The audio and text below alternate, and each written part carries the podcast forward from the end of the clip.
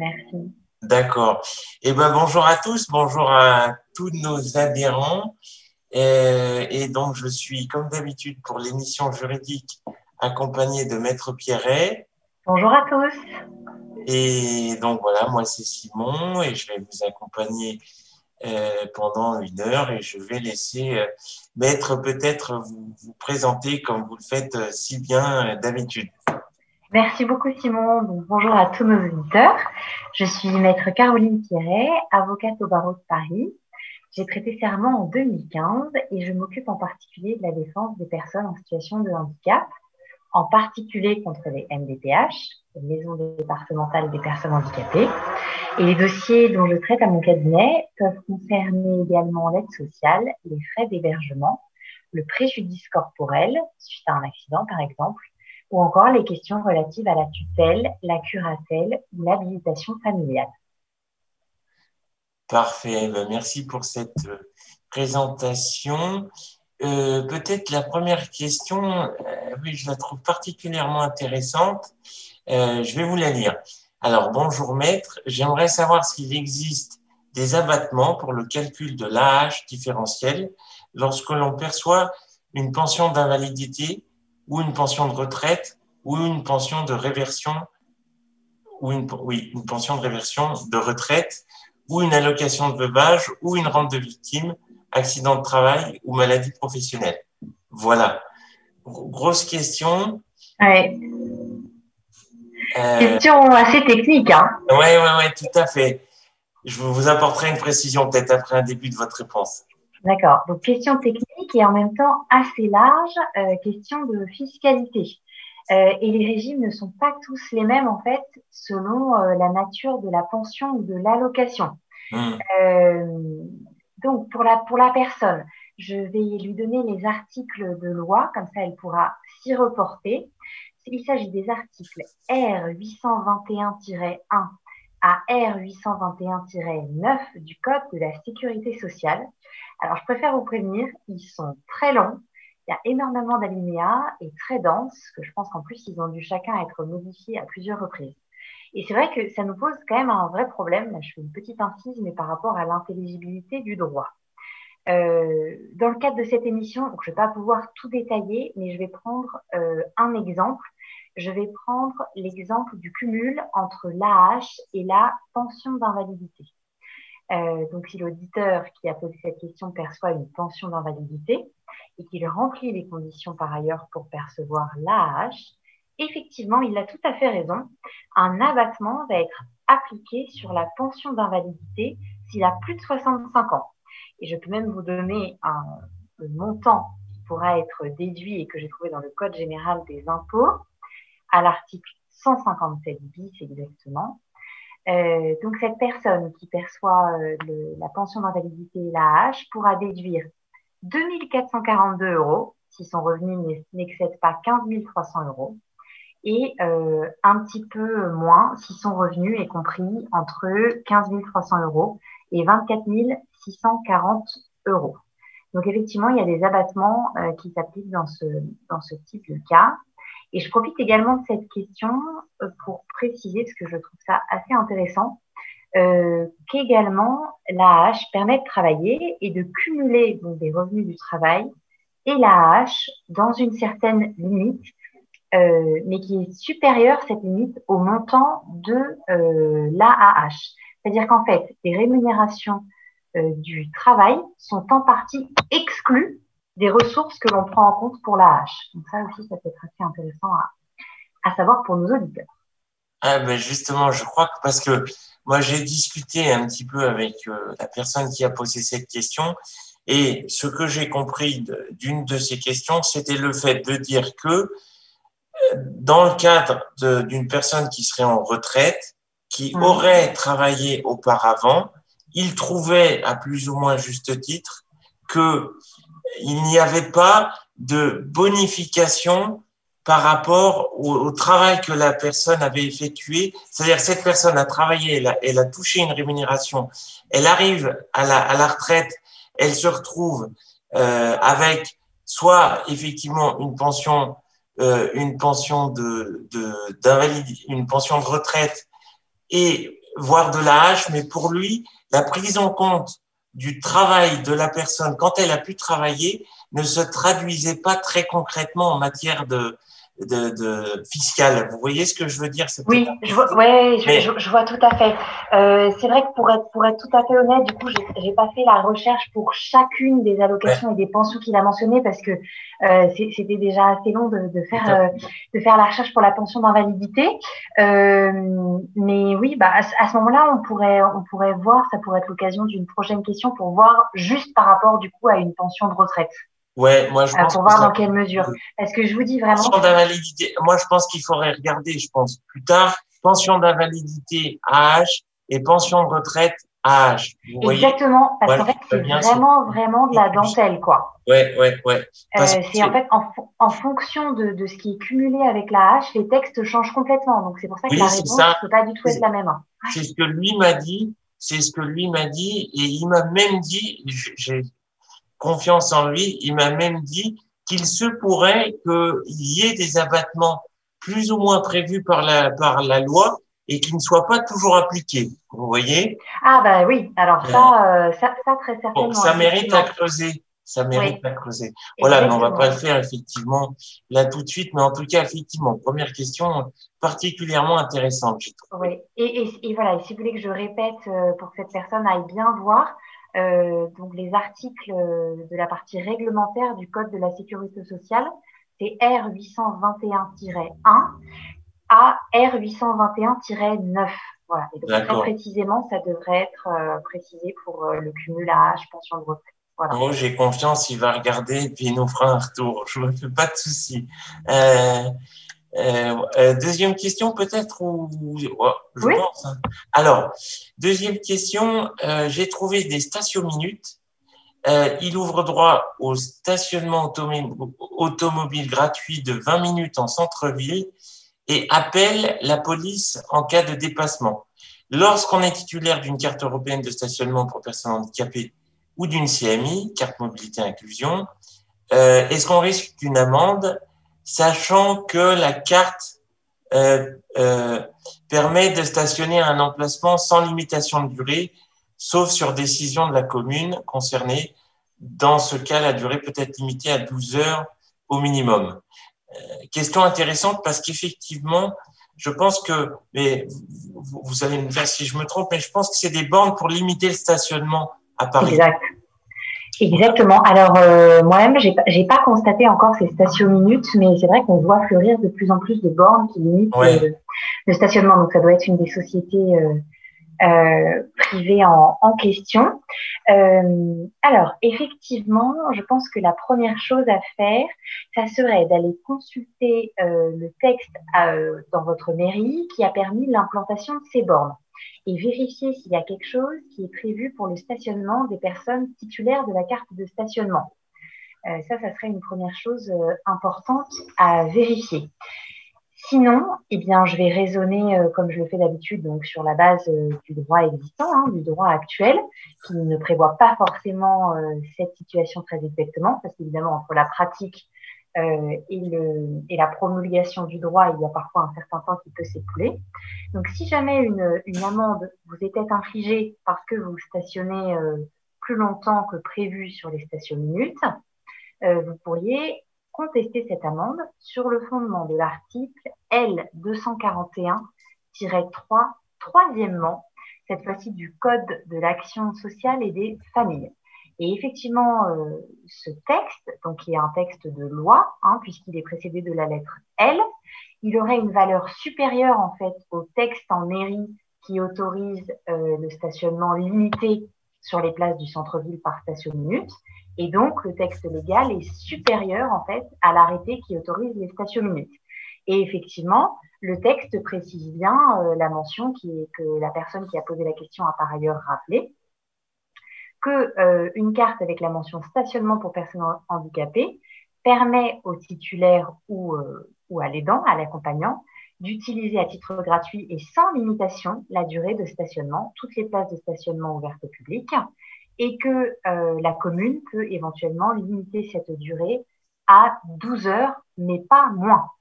Donc effectivement, euh, là, on se retrouve face à un, face à un véritable conflit. et effectivement, c'est la loi qui doit primer. Et donc, votre stationnement est possible dans la limite de, 12 heures. Mais allez faire un tour en mairie pour vérifier le, texte, l'arrêté. Il y a peut-être quelque chose de prévu spécifiquement pour, pour les personnes titulaires d'une carte stationnement. D'accord. Juste, juste peut-être vous, vous, avez la réponse ou pas, mais la, la, normalement, quand on a la, la, fameuse CMI, quelle que soit la mairie, la ville, on peut, on peut se garer euh, sur, par exemple, une place euh, normale, c'est-à-dire en l'occurrence pas, pas une, une, place station minute. On peut se garer. Est-ce que c'est trop court de dire on peut se garer de manière indéfinie en matière temporelle? Alors, euh, ce que je, vais raisonner par rapport au texte de loi, hein, qui précise effectivement sans limitation de la durée de stationnement. Mais à mon avis, en pratique, euh, il y a peut-être en fonction, voilà, en fonction des communes, surtout dans les grosses agglomérations, hum. euh, effectivement, ces limitations de durée qui existent et auquel cas, voilà, elles peuvent être de 12 heures à 24 ou 48 heures. Ouais. Je pense vous avez raison, le principe, c'est euh, euh, sans limitation de durée. Voilà, D'accord. C'est intéressant de le rappeler. Moi, ce que j'avais fait euh, en tant que enfin, habitant d'une commune, ça vaut le coup d'appeler la mairie puis de leur poser la question.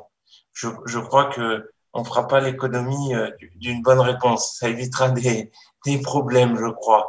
Tout à fait. Voilà. Demandez-leur aussi le texte, hein, l'arrêté précis, comme ça, voilà. ouais. ah, ça, c'est vrai que je l'avais pas. Ouais, vous avez raison. Ça peut être bien. Vous avez raison. Alors là, on quitte un peu le domaine du stationnement. Euh, alors, euh, j'ai besoin d'un nouveau fauteuil électrique, mais il me reste une somme prise en charge. Euh, voilà, comment comment puis-je être aidé euh, pour ce reliquat entre guillemets euh, question souvent posée et sans malheureusement de réponse miracle, mais on va essayer. Tout à fait, voilà. Euh, alors, peut-être que cette personne a déjà vérifié dans les conditions de prise en charge de sa mutuelle. Euh, sinon, d'après mes recherches, parce que je vous avoue que j'ai jamais eu le cas euh, très concrètement d'un client qui viendrait me voir pour me demander comment financer son, fauteuil électrique. Donc, euh, j'ai regardé et en fait, la sécurité sociale propose un, un financement assez conséquent. Euh, donc, je vais, que je vais détailler un petit peu. Euh, j'ai trouvé que le niveau de remboursement diffère selon que l'aide, donc en l'occurrence le fauteuil, figure ou non sur une LPP, une liste des produits et prestations remboursables. J'ai trouvé en ligne euh, une version de cette LPP qui vient d'être mise à jour au 18 février 2021.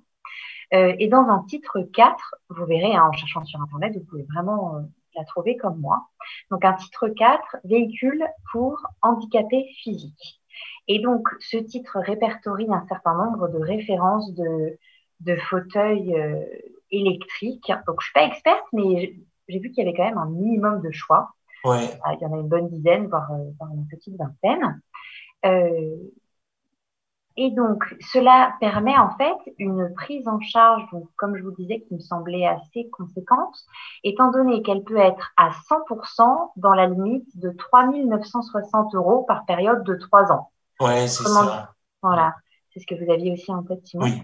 Donc, autrement dit, euh, voilà, si vous avez un fauteuil et que vous entendez le garder pendant à peu près trois ans, euh, vous pouvez vous, vous offrir un fauteuil à 3 960 euros qui sera euh, remboursé à 100%. Voilà. Euh, alors ensuite, donc comment faire? Ça peut être financé en fait par l'intermédiaire aussi de la prestation de compensation du handicap. tout à fait. Et donc pour ça, eh bien c'est le c'est un dossier à remplir auprès de la MDPH. Donc si vous avez des droits déjà ouverts euh, par ailleurs, hein, par exemple une allocation aux adultes handicapés, eh bien il faut redéposer un dossier de demande euh, pour demander euh, que votre fauteuil puisse être, puisse être pris en charge. Bien évidemment, vous fournissez les devis et ou les factures. Euh, ça peut être intéressant aussi de fournir cette liste dont je viens de vous parler, hein, en montrant que le type de fauteuil que vous avez choisi fait bien partie de, de cette liste-là. Et vous pouvez également demander une, une, prestation, vous savez, en aide exceptionnelle. Donc peut-être qu'à ce titre-là, euh, la MDPH peut-être certainement en fonction de l'argumentaire et puis, de ses finances, pourra vous accorder voilà, peut-être un montant supplémentaire pour prendre en charge le, reste. Voilà. D'accord, bah, réponse très intéressante. J'ai une, une, question, maître, mais je suis sûr que vous avez la réponse. On vous a déjà posé la question. Mais vous savez, il y a un truc que je ne comprends pas avec la MDPH, c'est que quand vous avez un dossier qui est déposé en cours de vie et que vous avez des, entre guillemets, des besoins supplémentaires qui, pour moi, n'est pas nécessairement une nouvelle demande parce que là, par exemple, prenons le cas de cette personne, on peut imaginer qu'elle a le droit à une allocation adulte handicapé, donc elle est déjà connue, elle a une DPH. Je peine à comprendre pourquoi à chaque fois on nous dit ah il faut refaire un dossier, refaire un certificat. Le dossier il est en cours de vie, c'est valable maintenant plusieurs années. Pourquoi il y a sans arrêt tout le temps, tout le temps, tout le temps? Ah ben il faut on a l'impression de tourner en rond avec cette boutique. C'est c'est moi je comprends pas. C'est on est connu. Ça, moi, ça, mon, mon, handicap, il va pas s'arrêter dans cinq ans. Il est, il est pour toute la vie. Euh, J'en ai marre de faire ces refaire oui, tout à fait. Alors, je, je pense que dans, dans, le cas de, dans le cas de cette personne, donc si, si jamais elle est déjà connue euh, de, de, la MDPH, donc elle a déjà son taux d'incapacité qui est reconnu, certaines aides et allocations qui lui sont attribuées. Euh, donc, à mon sens, hein, après, bon, ça va être vraiment, à mon avis, une question de pratique des, des MDPH. Il y aurait peut-être pas forcément besoin d'un nouveau certificat médical rempli de A à Z. Ah, ah, voilà, à voir c'est vrai à voir parce que effectivement la pratique et moi c'est ce que je constate aussi dans mon cabinet à chaque fois qu'on dépose effectivement un formulaire de demande MDPH bon on joint également le, certificat. Mais peut-être après à voir avec la personne qui suit votre dossier si voilà c'est uniquement une demande de fauteuil roulant sachant que la MDPH sait parfaitement que vous avez un handicap euh, moteur, euh, dans ces cas-là, elle ne va peut-être pas vous demander pour autant un certificat médical. Bah, euh. moi, moi, ce qui me gêne dans la vision de la MDPH, c'est que, je ne sais pas, ils ont, ils ont parfois l'impression que notre handicap va se dissiper du jour au lendemain. Vous savez, c'est étonnant, ces gens-là, des fois, je suis un peu perplexe, parce que bon, a priori, euh, malheureusement, c'est pour longtemps, vous voyez? Oui, tout à fait, tout à fait. Mais je pense en fait que c'est, ça dépend aussi. Enfin, c'est pas que l'appréciation de la MDPH, c'est parce qu'en fait, les lois telles qu'elles ont été rédigées prévoyaient, euh, en tout cas pour la plupart, des durées limitées dans le temps, en fait, d'attribution des droits. Et effectivement, bon, d'un côté, on peut le comprendre parce qu'il s'agit de deniers publics, mais effectivement, d'un côté, vous avez tout à fait raison. Quand voilà, on est face à des handicaps auteurs, des handicaps de naissance, euh, bon, euh, potentiellement, pour un certain nombre d'entre eux, il n'y a pas forcément d'évolution favorable euh, mm. à, à, attendre. Mais c'est vrai que là, récemment, vous savez, sinon, la, la loi a changé et il y a un grand nombre d'aides qui peuvent maintenant être attribuées en fait à titre définitif, hein, dont l'allocation aux adultes handicapés. Donc voilà, doucement, ça change. Euh, et c'est vrai que cette, euh, cette, dernière modification législative va plutôt dans le, dans le bon sens. Oui, oui, ça c'est vrai. On l'a vu notamment au travers de l'allocation adulte handicapé qui a été désolidarisée des revenus du conjoint. Ah oui, alors ça c'était en lecture au, au, Parlement. Alors je ne sais pas si c'est tout à fait entériné, euh, promulgué, en quasi, quasiment, quasiment. On est voilà, on est en bonne voie. Donc c'est vrai qu'il y a pas mal de choses qui se passent. Euh, et, pas mal d'évolutions législatives. À l'occasion, il faudra, je pense, refaire un point, peut-être même une émission à part entière, à mon avis. Ça sera intéressant, ouais. ouais vous parlerez d'ailleurs d'une nouvelle, enfin, d'une nouvelle allocation euh, en fin d'émission. Ah ben oui, très bien. Écoutez, on est preneur.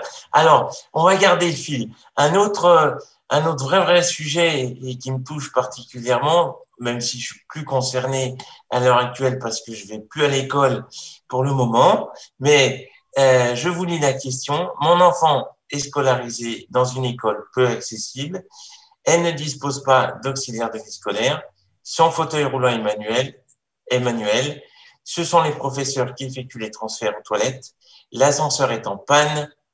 Euh, du coup, ces professeurs la portent pour accéder aux classes à l'étage. Le dossier NDPH est en cours. Voilà ce que nous avons euh, comme question. C'est très poignant. Euh, c'est vécu, je pense, par encore beaucoup trop de jeunes. C'est alarmant. Moi, je suis alarmé parce que je connais très bien euh, ce dispositif puisqu'il est né dans mon département d'origine.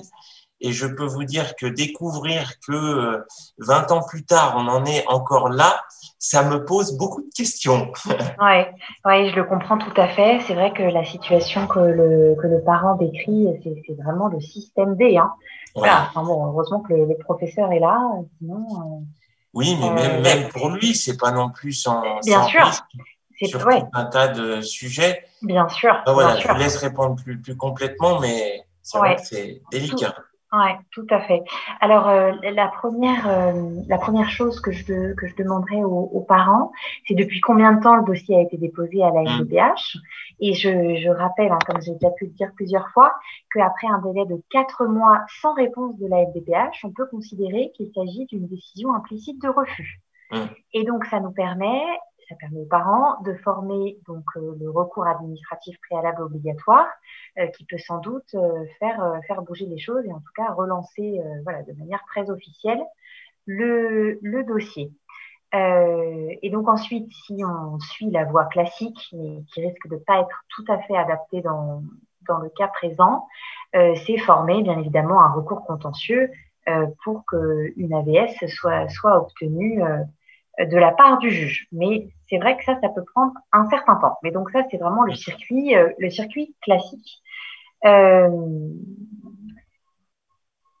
ensuite, donc j'ai réfléchi à d'autres potentiellement d'autres actions en fait qui pourraient être exercées. Alors, il y a l'action qui commence à être un petit peu connue euh, du référé liberté devant le juge des référés du tribunal administratif. Et en fait, si une telle action aboutit, ça permet quand même d'obtenir une décision en, 48 heures, qui hmm. pour le coup semblerait beaucoup plus adaptée euh, aux besoins de, cette, de cet enfant et de sa, et de sa famille, pour ses besoins de scolarité. Euh, en revanche, donc pour une telle action, il faut pouvoir prouver une atteinte à un droit fondamental.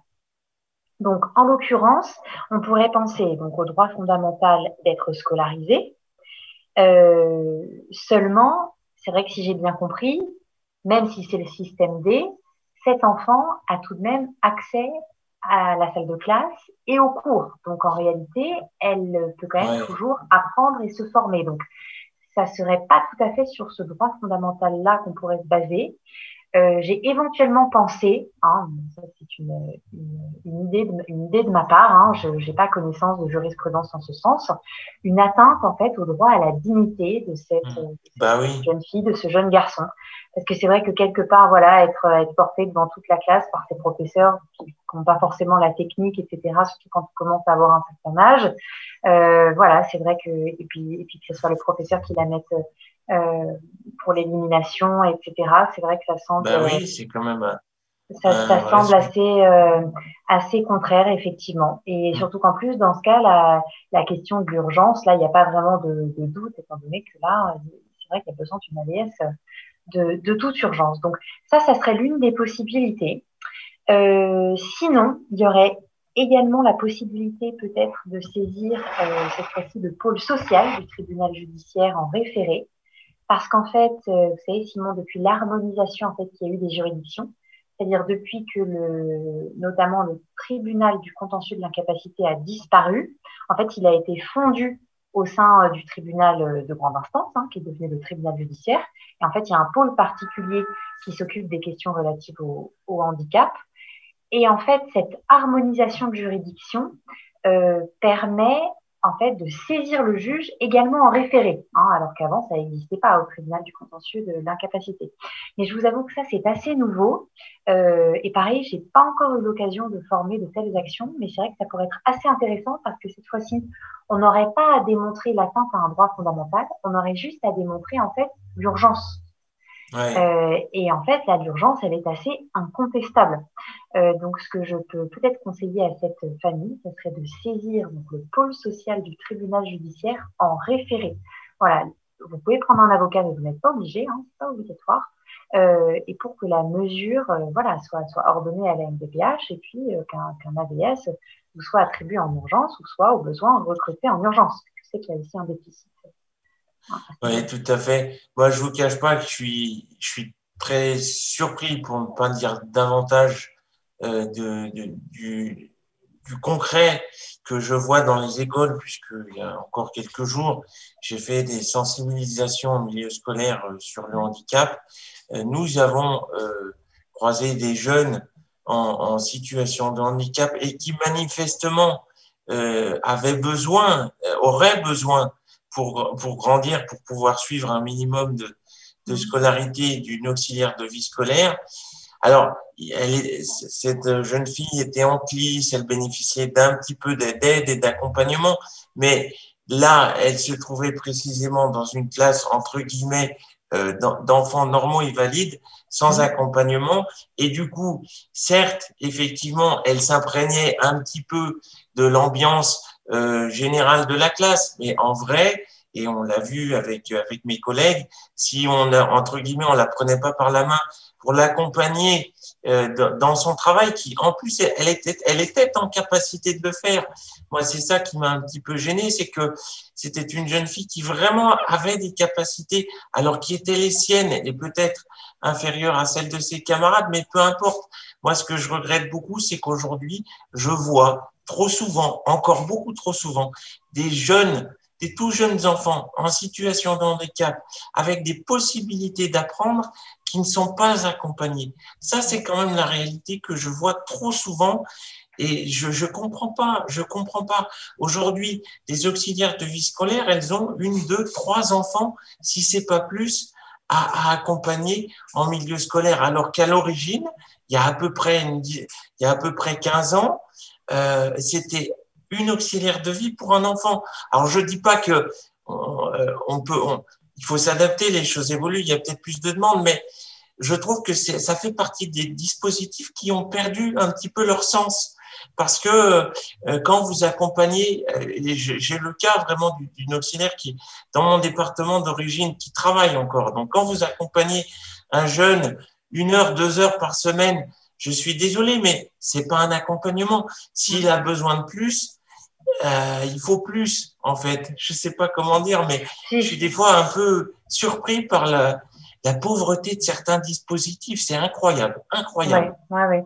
Je, je, vous rejoins complètement et je vois euh, très souvent effectivement euh, des décisions qui accordent, euh, qui attribuent simplement des auxiliaires de vie scolaire mutualisés euh, alors que les enfants ont besoin d'une auxiliaire de vie scolaire individualisée parce qu'ils ont besoin d'une attention soutenue et continue. Voilà, c'est vraiment le critère. À partir du moment où votre enfant ou un, enfant de votre connaissance a besoin d'une attention soutenue et continue du fait de son handicap, à ce moment-là, euh, c'est bien une AVS individuelle qui doit être, être attribuée. Et plus important que finalement, il n'y en ait pas suffisamment, etc. C'est de toute façon, en faisant des recours, en réclamant, etc., que l'État va bien être obligé de ouais. devoir en recruter aussi davantage. Quoi. Ouais, c'est clair que ça, on ne fait sûrement pas assez. Et en plus, euh, le pire, c'est que, euh, et en fait, c'est le meilleur, c'est que ça fonctionne. Moi, j'ai eu euh, une auxiliaire de vie à plein temps quand j'en avais besoin, mais c'est grâce à elle que j'ai décollé. Je lui dois presque tout aujourd'hui.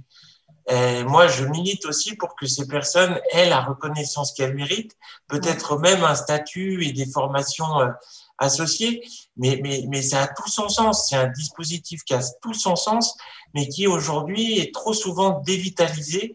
Et ça, c'est vraiment un vrai souci. Voilà. Mais bon, je vais m'arrêter sur le sujet. On va passer à la question suivante. Euh, là aussi, qui touche beaucoup de monde et qui est très intéressante. Donc, Madame X appelle au sujet d'un résident qui a vu baisser le montant de son AH suite à son entrée en masse elle a contacté la tutrice, elle a contacté sa tutrice qui estime que cette baisse est justifiée compte tenu de la prise en charge du forfait journalier par la CPAM. Certains interlocuteurs, MDPH, CPAM, lui ont pourtant affirmé que la prise en charge du forfait journalier par l'assurance maladie ne pouvait pas avoir d'impact sur le montant de l'AH. Je peux vous dire, je vais vous écouter avec beaucoup, beaucoup d'attention. Oui. Alors, euh, d'après mes recherches, c'est bien la tutrice qui semble avoir raison. Mm. Et donc, la baisse, en fait, de, du montant de l'AH euh, est justifiée, en fait, à partir d'un certain temps euh, d'admission au sein de la masse. Donc, je vais vous donner l'article. C'est l'article R821-8 du Code de la sécurité sociale. Donc, c'est à partir du premier jour du mois suivant une période de 60 jours révolus, donc en fait à partir de quasiment trois mois. Euh, donc passer par la personne dans une maison d'accueil spécialisée, notamment. Le montant donc de l'AH est réduit de manière que son bénéficiaire conserve 30% du mmh. montant de l'AH. Voilà. Mais donc c'est vrai que vous pouvez tout de même être, euh, être attentif à la date à laquelle on commence à vous diminuer votre AH, hein, parce que c'est pas à compter du premier jour d'admission. Hein, C'est bien à partir du premier jour du mois suivant 60 jours. Voilà. Donc, euh, donc quasiment trois mois. Euh, voilà. J'ai relevé également euh, des exceptions à ce principe-là, et notamment une exception qui pourrait intéresser l'auditeur, c'est que la réduction de l'allocation n'est opérée que pendant la période où la personne handicapée est effectivement accueillie dans l'établissement, à l'exclusion des périodes de congé ou de suspension de prise en charge. Donc, une fois encore, si cela fait, on va dire, plus de trois mois que vous êtes dans cette maison d'accueil spécialisée et que après une période de six mois, vous prenez un mois de vacances, pendant le mois de vacances, l'AH doit vous être versé à son taux plein. Mmh, d'accord. Voilà. Donc ça, vous pouvez effectivement être, euh, être euh, attentif à ça et puis euh, également bien vérifier que vous disposez de 30% du montant de l'AH parce que ça ne peut pas descendre en dessous. Hein. Ça, c'est assuré par un autre article qui est l'article D 344-41 du Code de la sécurité sociale. D'accord. J'imagine qu'il n'y a pas de distinction entre euh, un, foyer, une masse et par exemple un centre de rééducation. Alors, euh, potentiellement, il y a une différence parce que là, l'article que je vous ai cité, il vise euh, l'établissement de santé, la maison d'accueil spécialisée et l'établissement pénitentiaire. Alors, ça n'a rien à voir, mais, euh, mais tout est dans le tout est dans le même article. Euh, pour un voilà, je pourrais pas vous garantir que c'est le que ça serait la même chose dans un foyer d'accueil médicalisé, parce que justement, il y a pas mal de différences euh, entre le, le femme et la masse. Donc euh, là, ma réponse s'applique vraiment pour la masse. Ok, ça marche. Eh bien, on prend on prend bonne note, mais effectivement euh, euh, je, savais qu'il y avait une réduction, mais c'est important de préciser que 30% euh, doivent, doivent, rester quand même au bénéfice de, l'usager. Oui. Voilà. donc, là, on revient un petit peu sur nos cœurs, sur des sujets déjà un petit peu abordés, je crois, mais c'est pas grave. Dans des émissions précédentes, on m'a accordé une prestation de compensation du handicap PCH et humaine euh, pour une, prestation de 24 heures sur 24, soit 744 heures euh, par mois. Euh, je souhaiterais savoir si le nombre d'heures qui n'est pas totalement consommé dans un mois peuvent être reportées le mois suivant. Voilà, après, je peux pas besoin de donner le détail, je pense que c'est assez clair. En gros, elle a 744 heures, elle en consomme euh, 717. Peut-elle reporter sur le mois suivant, voire plus tard, euh, son reliquat? Je crois que je connais la réponse, mais je vais vous laisser nous l'apporter. D'accord, on va voir si, nos, réflexions, enfin nos, connaissances concordent alors. ouais. Euh, c'est intéressant parce que justement, la loi a été récemment modifiée sur ce point. Ah. Euh, voilà. Ah, je sais, vous étiez au courant? Euh, non, ben, euh, oui, oui, enfin, je sais que les choses sont en train de bouger, mais justement, non, très, très honnêtement, je pense que je suis pas à la page, pour être tout à fait sincère. Alors, euh, en fait, auparavant, effectivement, le contrôle pouvait avoir lieu dès le premier mois hmm. par le par le conseil départemental, et donc un tel report n'était pas possible. Voilà, moi j'en étais là. Eh ben voilà, eh bien il y a eu une évolution parce qu'il y a la loi numéro 2020-220 du 6 mars 2020, euh, donc c'est pas si ancien que ça, visant à améliorer l'accès à la prestation de compensation du handicap. Et désormais, au terme de l'article L245-5 du Code de l'action sociale et des familles, je vous le lis, le président du conseil départemental prend toute mesure pour vérifier les déclarations des bénéficiaires et s'assurer de l'effectivité de l'utilisation de l'aide qu'ils reçoivent. Et il peut mettre en œuvre un contrôle d'effectivité mais qui ne peut porter que sur une période euh, qui ne peut être inférieure à six mois. Donc en fait, c'est-à-dire que euh, la personne qui euh, bénéficie de la prestation de compensation du handicap peut faire un report d'heure sur un délai glissant de six mois. Ah, c'est très intéressant. Ça va intéresser beaucoup de monde, ça. Oui, donc voilà, sachez que voilà, maintenant, c'est effectivement, c'est possible. Donc, il faudra juste bien vous mettre des, des, des, rappels, en fait, par rapport, à, par rapport aux six mois. Mais, euh, mais c'est vrai que du coup, d'un mois sur l'autre, comme ça, vous pouvez, le, vous pouvez le faire dans la limite de six mois. Ça peut glisser. Eh ben, ben c'est chouette, ça, parce que c'est, c'est assez, c'était assez bloquant, le fait qu'il n'y ait pas de report possible, hein, vous vous en doutez. Bien sûr. Euh, bah ouais, c'est très intéressant ça. Je, je, je, sais que les choses bougent, mais c'est vrai que ça a bougé de manière quand même assez récente et puis que c'est difficile de, de, veiller à tout. Tout à fait. Euh, je crois qu'on a, on a fait le tour. Vous vouliez, je crois que vous aviez peut-être une question éventuellement à rajouter. Voilà, peut-être juste un petit point d'information, parce que comme vous venez de le dire, euh, les, choses bougent beaucoup. Hein. Rien que pendant cette année 2020, il y a eu, euh, il y a eu quand même un certain nombre de réformes hein, en droit du handicap. Euh, donc, je voulais vous dire quelques mots, chers auditeurs, sur une allocation donc, qui est en vigueur depuis le 1er octobre 2020, donc c'est relativement récent, et qui s'appelle l'AHPA. Donc, c'est l'allocation journalière du proche aidant, qui a été pensée en fait comme une rémunération du congé proche aidant. je sais que c'était un, un, combat qui était mené par un certain nombre d'associations pour améliorer l'aide financière qui est apportée aux, aux, aidants, qui est bon, assez souvent proche de, proche de zéro, hein, quand c'est des aidants familiaux. Euh, bon, alors je vous cache pas que les conditions sont assez restrictives, donc ça va peut-être concerner un nombre de personnes restreint, mais enfin, euh, ça a tout de même le mérite d'exister. Et puis à la faveur de, de prochaines réformes, les conditions pourront peut-être être élargies. Donc je vous en donne certaines. Euh, donc, il est possible de percevoir cette allocation. Donc, c'est pendant une durée maximale de 66 jours. Et c'est un montant euh, qui est équivalent à une cinquantaine d'euros. Hein. Euh, pour un aidant qui s'occupe d'un enfant ou d'un adulte en situation de handicap dont le taux d'incapacité reconnu par la MDPH est supérieur à 80%. Euh, c'est une allocation qui peut se cumuler, par exemple, avec l'allocation d'éducation de l'enfant handicapé, mais attention, pas avec le complément. Mmh. Euh, et elle peut également se cumuler avec les indemnités chômage, hein, dans une certaine mesure. Voilà. Et puis par rapport au statut de la personne qui en bénéficie, elle peut en bénéficier si elle est salariée, si elle est agent public, sous réserve qu'elle demande un congé de proche aidant, qui sera à ce moment-là euh, rémunéré euh, par, euh, par la CAF. Voilà. Et on peut également en bénéficier, donc si on est au chômage ou en formation professionnelle rémunérée. Voilà. D'accord, bah c'est vrai que c'est toujours un petit plus. Vous, vous nous avez dit c'est de l'ordre de 50 euros Oui, alors je peux vous le donner même précisément. Par mois montant, Non, alors le montant c'est 52,08 euros pour une personne seule par jour ah, oui. pendant 66 jours. Ok. Voilà. Ah, Juste qu'il y a une durée maximale. Voilà, donc on peut pas être en congé proche aidant pendant un an. Ouais, ouais, ouais.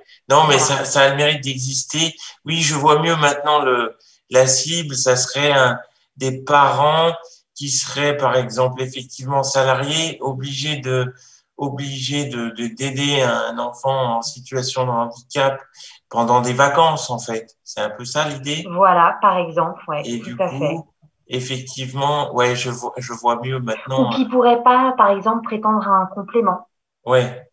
Euh, parce que les dépenses engagées à raison du handicap euh, sont pas sont pas suffisantes, par exemple. D'accord. Mais oui, oui, Mais ça peut s'appliquer pour un adulte aussi, voilà. Oui, d'accord. Non, mais c'est bien de, de, noter. Je trouve que euh, enfin, on s'est réveillé aussi un petit peu autour de, de cette question euh, de, la, de la rémunération des aidants. Moi, je pense qu'il faut militer pour aller plus loin. Moi, je suis toujours très frappé euh, de, de constater qu'il y a, y, a, y, a des, y a des différences entre un colossal entre un aidant euh, professionnel et un aidant euh, familial. Oui. Bon, je peux, je peux concevoir, il y a, il y a une logique derrière ça, mais euh, je pense que in fine, ils font le même travail en fait.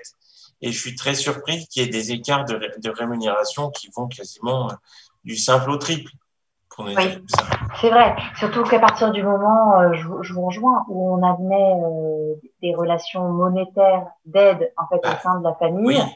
Euh, oui, pourquoi sont-elles encore si faibles? Alors est-ce que oui, on a peur entre guillemets de, euh, enfin voilà, de, de, de, donner un côté trop pécuniaire en fait aux relations intrafamiliales? Mais bon, de toute façon, le mouvement a, a déjà été, été commencé. Ouais, ouais, ouais mais c'est vrai que ça reste un un vrai sujet, mais en tout cas, c'est bien qu'on prenne compte euh, un petit peu mieux de, de ces personnes parce qu'effectivement, euh, euh, elles étaient un peu oubliées euh, jusqu'à jusqu'à maintenant. Oui, et puis qu'elles sachent qu'elles qu'elles peuvent prendre euh, voilà, un congé à demander à leur employeur. Ouais. Voilà, ça peut quand même aller jusqu'à 66 jours. Euh. Oui, parce que on pourrait même imaginer, si je comprends bien, que par exemple, euh, le, le, salarié puisse demander un congé sans solde à l'entreprise. Donc, il serait non soldé par l'entreprise. Comme ça, ça peut, il n'est pas obligé de taper sur ses congés rémunérés. Mais par contre, il serait rémunéré pendant ce temps-là, donc à hauteur de, de moins d'une année. Je crois que vous avez donné le délai. Oui, c'est 66 jours, donc ça fait un petit peu plus de deux mois. Ce qui est quand même, euh, c'est pas rien, c'est pas beaucoup, mais c'est pas rien euh, et ce qui lui permettrait d'avoir une petite, euh, une petite rémunération. Exactement, voilà. Et donc bien demander un congé, euh, oui effectivement, euh, un congé proche aidant en fait. D'accord. effectivement, c'est sans solde, c'est pas rémunéré par l'employeur, mais c'est rémunéré par la CAF. D'accord.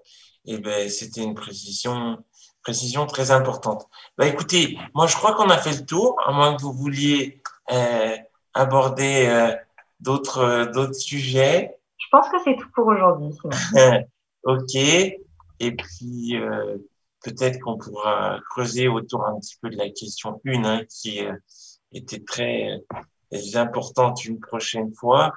Euh, voilà. Après, il y a aussi, bah, c'est une idée qui vaut ce qu'elle vaut, mais il y a une certaine forme de libération de la parole qui s'effectue autour du travail, autour de euh, des femmes autour de tout ça. Je trouve que ça serait intéressant de voir si s'il n'y a pas aussi des, des, questions sur comment on fait quand il y a des litiges. Je crois qu'on l'avait déjà un peu évoqué, des litiges en entreprise, euh, pour, pour euh, voilà, euh, quand il y a des pressions sur une personne en situation de handicap. Je crois qu'on l'avait fait déjà, mais je pense que l'actualité récente nous montre que c'est important de peut-être de le rappeler. Mais on verra ça peut-être une prochaine fois en fonction des besoins. Avec plaisir. Voilà, merci maître. Je vous en prie Simon, à très bientôt. Au revoir à tous nos auditeurs. Eh ben, merci beaucoup, merci à tous nos auditeurs et puis à bientôt. Au revoir. Merci.